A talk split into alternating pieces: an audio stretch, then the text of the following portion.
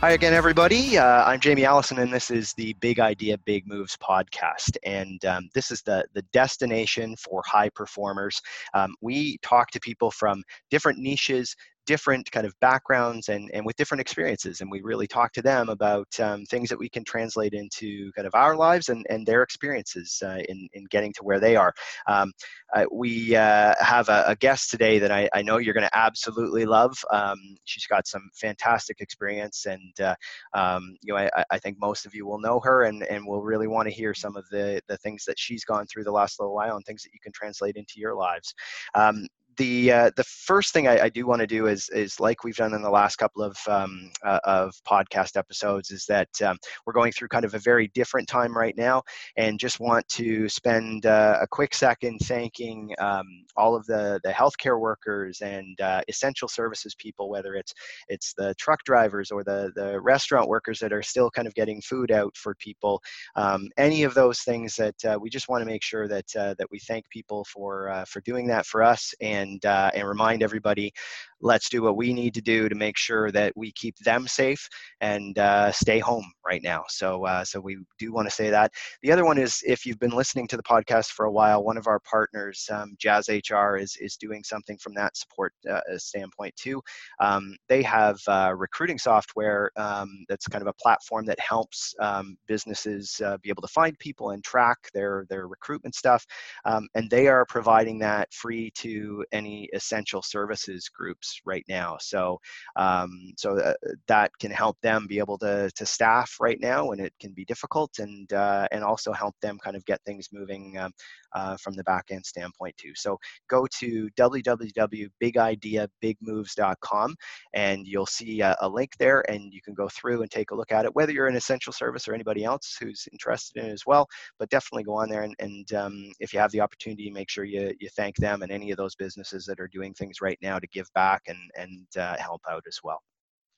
Um, so today's guest, I'm, I'm really excited to uh, to have. She's a, a big inspiration to um, um, athletes and and um, people outside of that realm. Um, uh, eh, she is um, an Olympic gold and silver medalist, and in 2014 became the first woman to win both a Clarkson Cup and an Olympic gold medal in the same year, which is pretty cool.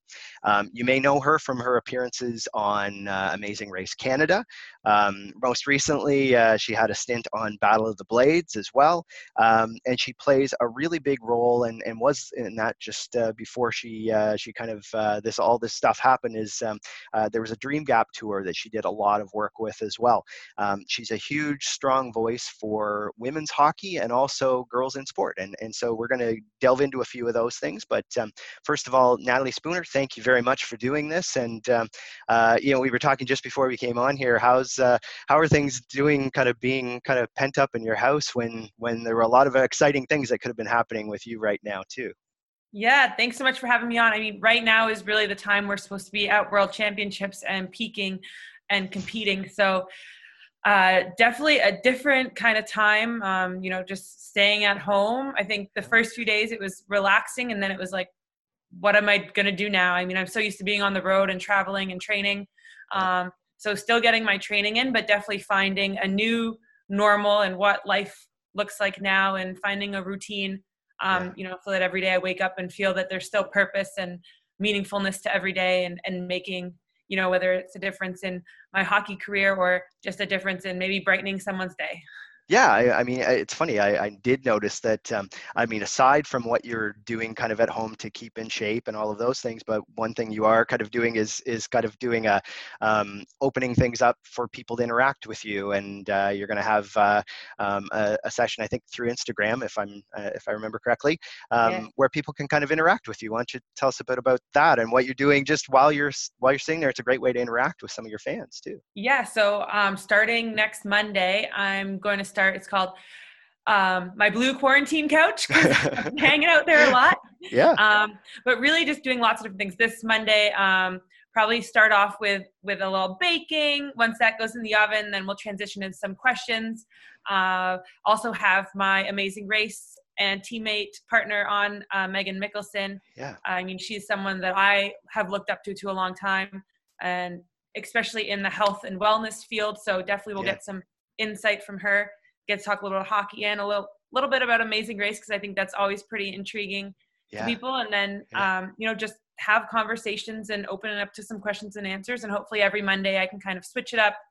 Um, you know, maybe bow the blades one week. Um, people maybe I looked up to growing up. I think yeah. it'll just kind of cool to to share those experiences and um, you know everyone that's watching hopefully they get to learn something and feel involved but also for me to not feel so bored and yeah. to um, you know help others and they're also helping me by joining in too Yeah, well, that's it's it's a good time to do that. You do realize how it's um, if you can't have the same kind of physical connection that way, at least there's a way of being able to do it and replicate it as much as you can. I think mm-hmm. right now, and and actually, it leads me into kind of that. The first bit I wanted to talk to you about a little bit is that uh, um, you're one of those um, people who have built a really good um, uh, personal brand, and and so that's part of it too. Is that you have done a, a you've transitioned um, yourself uh, through kind of being that kind of hockey player to being kind of much more than that in in many ways because you have been able to get opportunity from some of the things you've done that way. Has that um, has that been intentional for you? Like do you do you do that intentionally? Did it just become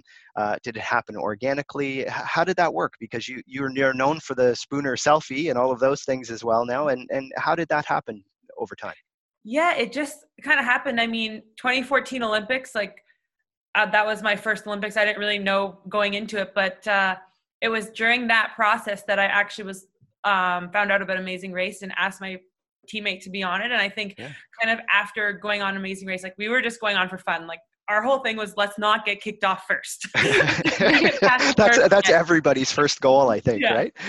uh, but then after that, it just kind of, I mean, happened. And I think um, what's really special about getting these opportunities is yeah. a lot of people watch us play hockey and we have full cages on. They don't really get to see us or get to know our personalities. So getting to go on something like Amazing Race, I'm now a real person.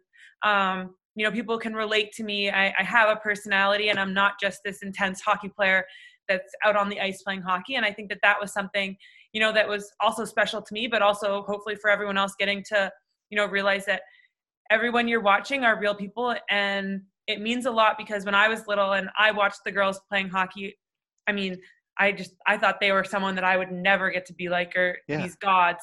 And then I got to meet Jennifer Botterill and get to, you know, interact with her and see her gold medals. And it was really that moment that I was like, wow, I could be that. Like she's a real person. She's here.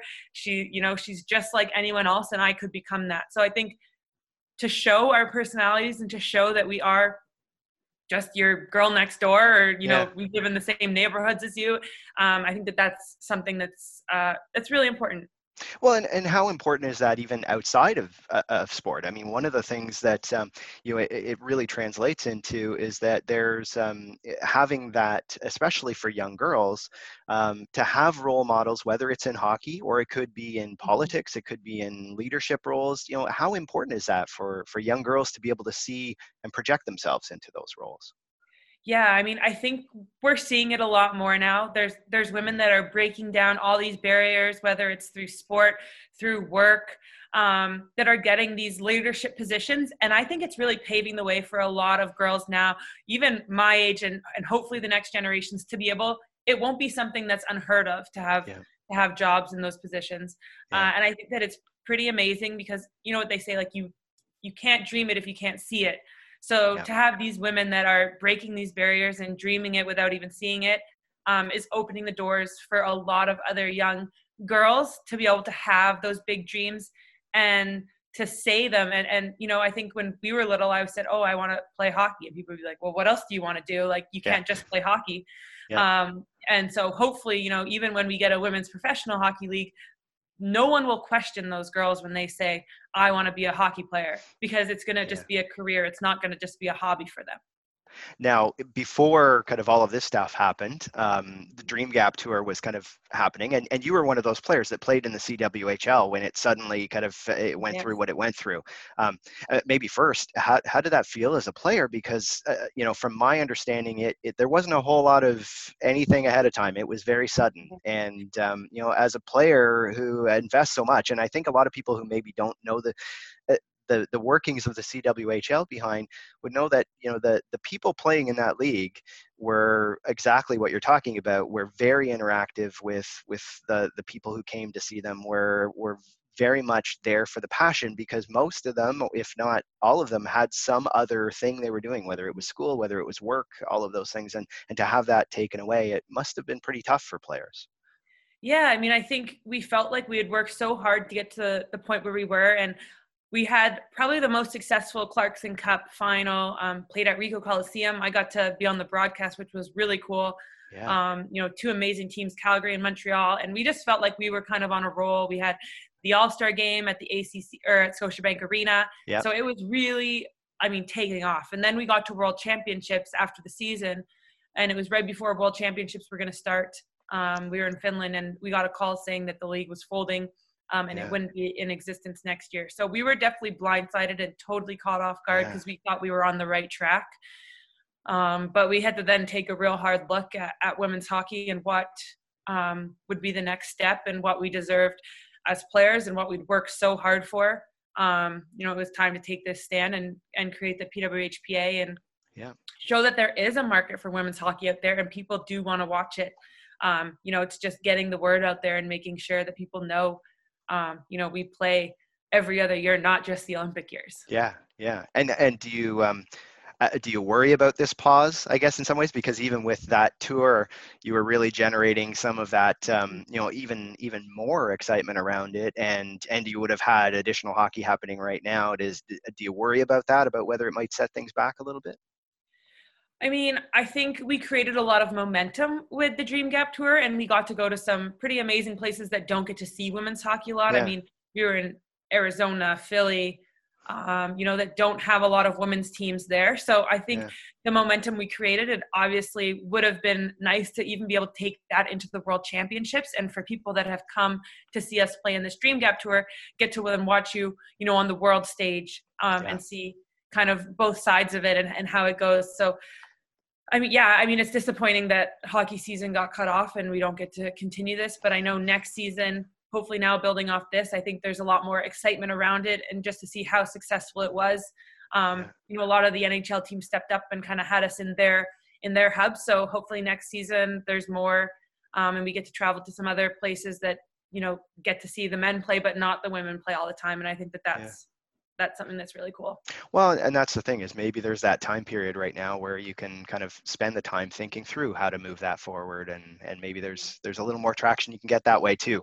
Um, one one of the things is that um, you were involved in. Um, uh, you know more than one game, but I would say one in particular in the, the gold medal game that um, uh, in uh, Sochi that mm-hmm is is absolutely seen as as a classic game and i think both teams involved said that almost directly after the game because of um, you know i mean you went from uh, come from behind victory um, mm-hmm. in overtime all of those things and and it just kind of built into a, a real classic game and and i just wonder kind of what um, um what's it like to be part of something that is not just a regular game? I mean, that is part of of uh, especially in Canada, the sporting history, and um, and and you know, what's what's it feel like to be part of like the thread and fabric of of Canada now?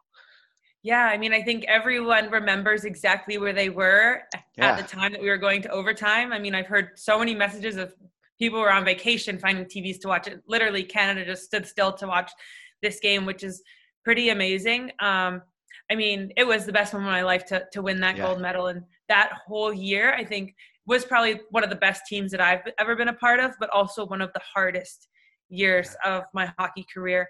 Yeah. I mean, uh, there was a lot that happened that year. We played, I mean, midget AAA boys league all around Alberta. We were losing a lot of games, which never happened in the past. Um, we were on a four-game um, losing streak to the Americans going into the Olympics.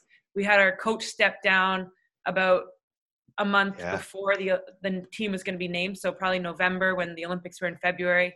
So we had to really overcome a lot of adversity as a team that year. Um, our team slogan became "Unity in Adversity" because we really had to just come together as a team and be there for one another. You know, it wasn't going to be our coaches, it wasn't going to be anyone else that was going to make us successful. It was really going to be the team. Um, I think that it, it all of that stuff we overcame. It really led us to believe that we could come back from any deficit. So even we yeah. were down, you know, we had the belief in ourselves that we could come back, um, and it really made us one of the best teams I've ever been a part of.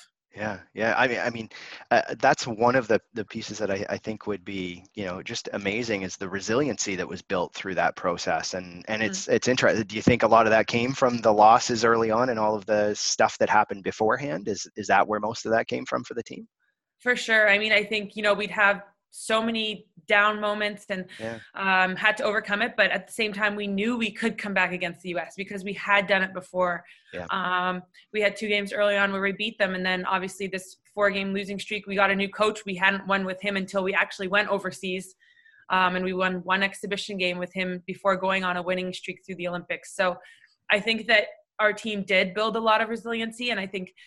Um, we had a lot more hard moments the Sochi year than we did um, the Pyeongchang year, and I'm not yeah. saying like that's the reasons, but yeah, um, it, they were kind of totally flip flop of years. Yeah. Um, and you know, I think I would take all those hard moments to then win an Olympic gold than to take no hard moments and and to come out, you know, losing.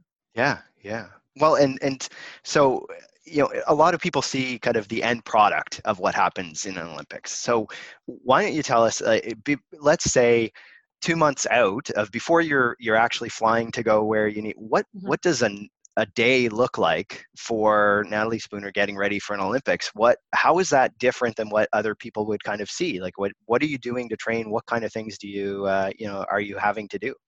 Yeah, so I'll start even before two months because like Olympic yeah. year totally something different. Um, in May we have like a month long boot camp, which yep. is literally boot camp. Like we're up from seven to seven p.m. training you think it's going to be the hardest month of your life, but it's really not. It gets harder. Um, come back home.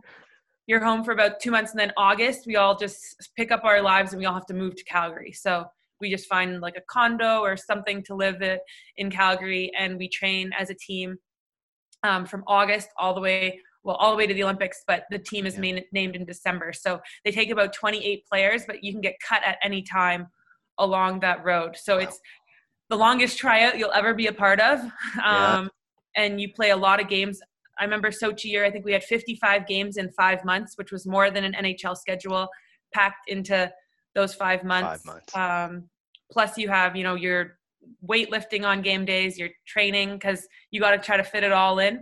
So we were definitely very worn down and a lot of injuries, but um, you know, you you battle through it, and uh, it's a very intense um, process, I guess, but yeah. also, you know, very rewarding in the end. And I remember it was, I think it was December 21st that we got called into the offices one by one. And I remember Kevin Dineen, who was our new yeah. coach once our other one stepped down, and he um, stood up and he said, Spooner, are you ready to go overseas? And I just like burst into tears. It was like the best Christmas present ever. So you're really, you're getting either the best Christmas present or the worst Christmas present um, yeah. um, heading home.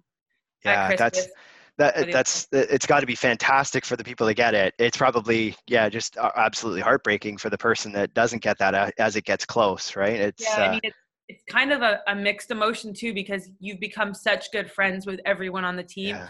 I mean, you've been spending all this time together. They're literally your sisters. You spend every day together. You even live with some of them. So um, it's a hard, it's a hard few months because even they can get cut along the way, and it's like you just lost your best friend yeah, um, yeah. know, who the person you're leaning on to get through this. Like, so yeah. it's, yeah, it can be, wow. it can be pretty scary.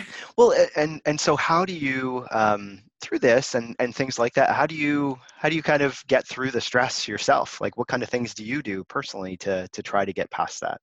yeah i mean i think i just try to stay in the moment and not really look ahead to you know that december date or what to when the cuts are coming yeah. Um, and i think you know when you go into those big games that's pretty stressful too but you have to remember that you've played thousands of games in your life.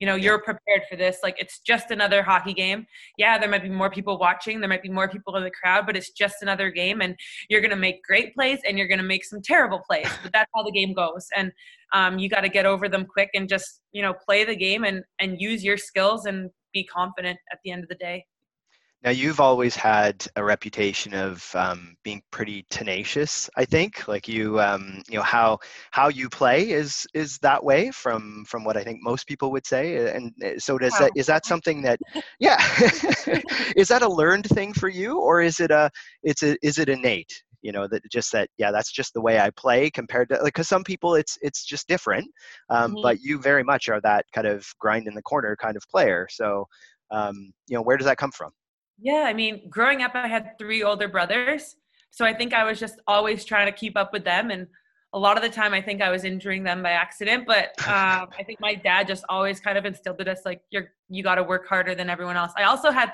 now I'm a very big player compared to everyone, but I yeah. had a late birthday growing up, so I was actually one of the smaller players at first oh, growing up. Okay. So I think yeah. that also you know made me make sure that I you know was a good skater and try to skate faster than everyone and try to you know get in there and get the pucks.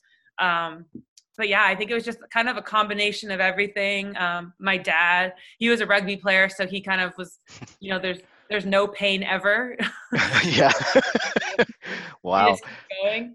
Yeah. Um, and then my brothers just trying to compete with them and keep up with them. I think definitely helped with that. Yeah, and and they've been successful hockey players as well, right? So. Yeah, they're all done now, but yeah, they play yeah. men's league for yeah. fun. yeah, that's right.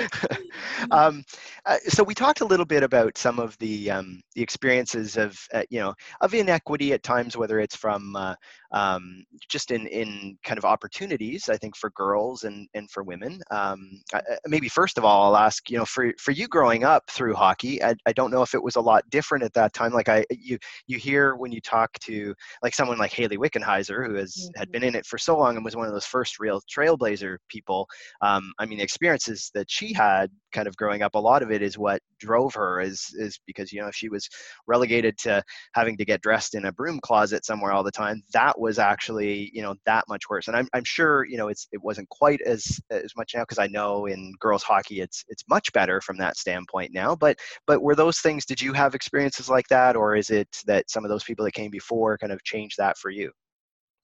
I mean, I was pretty lucky, like growing up in Toronto, that yeah. there was a lot of girls teams around. I played boys hockey for one year, and then I actually quit hockey because I didn't like it. Yeah. Um, but I still went to power skating, and eventually I met another girl at power skating, uh, and then she invited me to join her girls team. So I think that that's kind of how I got into girls hockey, and I stuck with it all the way up. I definitely had a lot more fun um, with the girls. Yeah. And I mean, the only time I really had to like get dressed in broom closets was hockey schools. Um, yeah. But my brothers were also always there with me. Um, either they were coaching at the hockey schools or um, going on with me. So it didn't seem like it was something different. I just thought it was normal that I had to get ready in, in the broom closet, which yeah. now, or, you know, in the, in the restroom or whatever it was. Yeah. Um, wow. It just seemed like what I had to do. And yeah. I was, I was fine with it because I was getting to go play hockey. Yeah, so. that's right. That's right yeah you, you take with it and and probably um, uh, well and you think of the uh, since that time even in the last little while how much um, uh, has been built up in in girls league hockey which is probably a lot due to what you and others have done to to increase the profile too yeah, I mean, girls hockey is growing so fast that now, if you went to hockey school, there'd be so many girls there. And yeah. I mean, I even run a hockey school that's, I mean, it's for girls. Boys are welcome, but really only girls show up. Yeah. So um, I think that it's amazing now that there is all girl camps that, you know, some camps that are just regular have more girls than boys. Um, so they definitely got a locker room now. Yeah. Um, I think that yeah, it's it's amazing like just how fast it's growing and how fast it's still growing. I think you know boys hockey's kind of plateaued and girls yeah. hockey is just still on the rise. Still on the rise. It's yeah, exciting. There's so much talent coming up, and I think it's only gonna keep getting better. Yeah, well, and you see that in the um, the the competition level that you see in every country right now too, and and it's nice to see that it's it's kind of being built from bottom up too. So, um, and, and, the other part is that um, you do a lot of work in um, you know in girl in sport and making sure that you help girls stay in sport and things like that. What are what are some of the things that you'd say is, um, are are really important to do to make sure that girls not only have opportunity in sport but want to stay in sport? I, I mean, that's one of the things that has been a challenge a lot of the time is that um, is if the focus isn't correct, then you sometimes lose girls out of sport earlier than than some boys. So how how would you see that? Yeah, I mean, I got to do a lot of work with Fast and Female that's even just mm-hmm. opening girls' eyes to lots of different sports. And I think that's the first thing is, you know, let them try out all different sports until they find one that they love. Uh, I mean, I did dance, I did gymnastics, I did soccer, I did hockey, I did badminton, whatever it is, like there's going to be one that you love and that you're willing to stick with. And I think the other thing is um, we're finding a lot of girls drop out of sports once they hit puberty. Mm-hmm. Um, and I think that it's really about changing the narrative. And a lot of people worry about, oh, I'm getting big muscles and it's, not attractive. But I think society is changing now and that's becoming yeah. acceptable. And that's, you know, it, it shouldn't even be a question about having muscles. It should be, you know, I'm strong and I'm healthy and um, this is the body that's going to do the work for me to be successful at my sport that I chose. Uh, and I think that, that that was something that a lot of girls were dropping out a sport from. So I think it's really at that critical time as, you know, yeah. whether, whether it's between 10 and 13, um, the girls are then starting to think, um, you know, about body types, about friends, about everything else going on in life. And I think yeah. that it's then that they need to have those role models and to see female athletes um, who have, you know, continued playing sports and um, that Fast and Female puts on a lot of events like that, and um, yeah. I've been lucky to go to some and just to meet the girls and for them to try out all these different sports. And um, yeah. I think the more that moms and dads can get their daughters out to see um, women playing sports, um, yeah. the more likely they will be to stay to stay in it. Yeah, it's interesting when you talk about kind of um, you know. Uh, people being worried about having muscles and being strong and and you do see that narrative changing a lot and you see things like um, crossfit and functional fitness and some of those things where you know you you are starting to see um, role models that come up through that kind of way as well uh, which which does kind of focus on that strong female not just kind of physically but mentally as well which i, I think i think is a, a really cool thing to see for role modeling for young girls mm-hmm. yeah i mean i get to play with carolyne prevost she played on the toronto furies yep. with me and she was i think ranked 11th at the crossfit games and yep. top canadian women and like she is just amazing at what she does. Like I look up to her in the gym because I'm like, there's no way I could do any of that. yeah. Like she could blow so many people out of the water with just how she is and just how well she moves. Um, it's it's like amazing to watch her do her do her thing.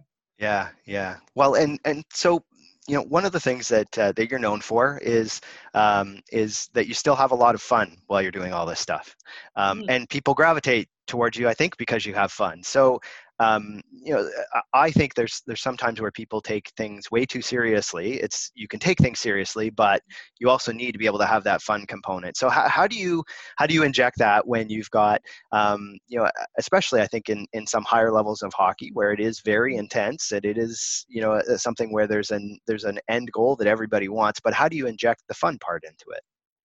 Yeah, I mean, I think there's a, there's a lot of different ways. Obviously, I mean, there's times when you have to be serious and times when you can have fun. And I think a lot of my fun comes back to getting to go on the ice with little girls now and just seeing how yeah. much fun they have. And it really takes me back to those moments where it was like hockey is a game, and I should be having fun out here. Um, you know, so I think that that's a lot of it. Um, other things are i mean a team when you have a team there's a whole bunch of different personalities and you're going to have people that are way more serious people that are pretty chill people that are upbeat people that are fun. And i think it's really all those different personalities that make up a great team. And i remember 2014 olympics i got to play on a line with hayley wickenheiser and meghan agosta. And if anyone knows hayley she is pretty intense. She's intense. Um, so people probably would have thought like do not put them together. But we got along so well. And every time that you know Hayley got a little bit worked up, a little bit too intense. You know, maybe it was just like cracked a joke or um, gave her a smile and it kind of just, you know, made everything fine. So I think that there's kind of that, that balance of finding um, in a team that who's going to work well together and, and how do you bring all those different personalities together to, to make it um, one team that can all work together really really well. Yeah i think that's kind of a message that can go beyond hockey. I mean I, we work with a lot of organizations and and you know when you talk to leaders it's it's always don't just hire yourself over and over again because if you have the same type of person if you're all um, you know a, a group of of one similar type of person, you're not going to probably get the most out of your team because the, mm-hmm. it, having more diversity and more diversity of thought is actually, um, you know, it gives you better outcomes at the end of it. And and you know, and and I think a, a team like yours is is probably a, a, great microcosm of what can happen in you know large organizations or mm-hmm. countries or whatever it happens to be. It's the same kind of concept, right? Yeah, and it's finding that you know that mutual respect of what is everyone bringing to the table? And you know maybe not judging them for being different but um, appreciating their differences because you know that they're bringing something totally different than what you could bring yeah. um, to the team. And uh, you know just appreciating everyone's differences that's going to make up an amazing team. Yeah very cool um, so one of the things that we we ask every guest to do is, um, it, and, and we'll probably take it from the standpoint of if you um, are a parent of of a young girl, let's say, but young uh, a, a, parent generally, because it's really the same thing, um, but a young girl maybe in particular is if you wanted to make sure that they not only got kind of as much opportunity as possible to do things in sport, um, but also kind of was able to keep that love of sport. What would be kind of two things you'd say would be really important for that parent to consider?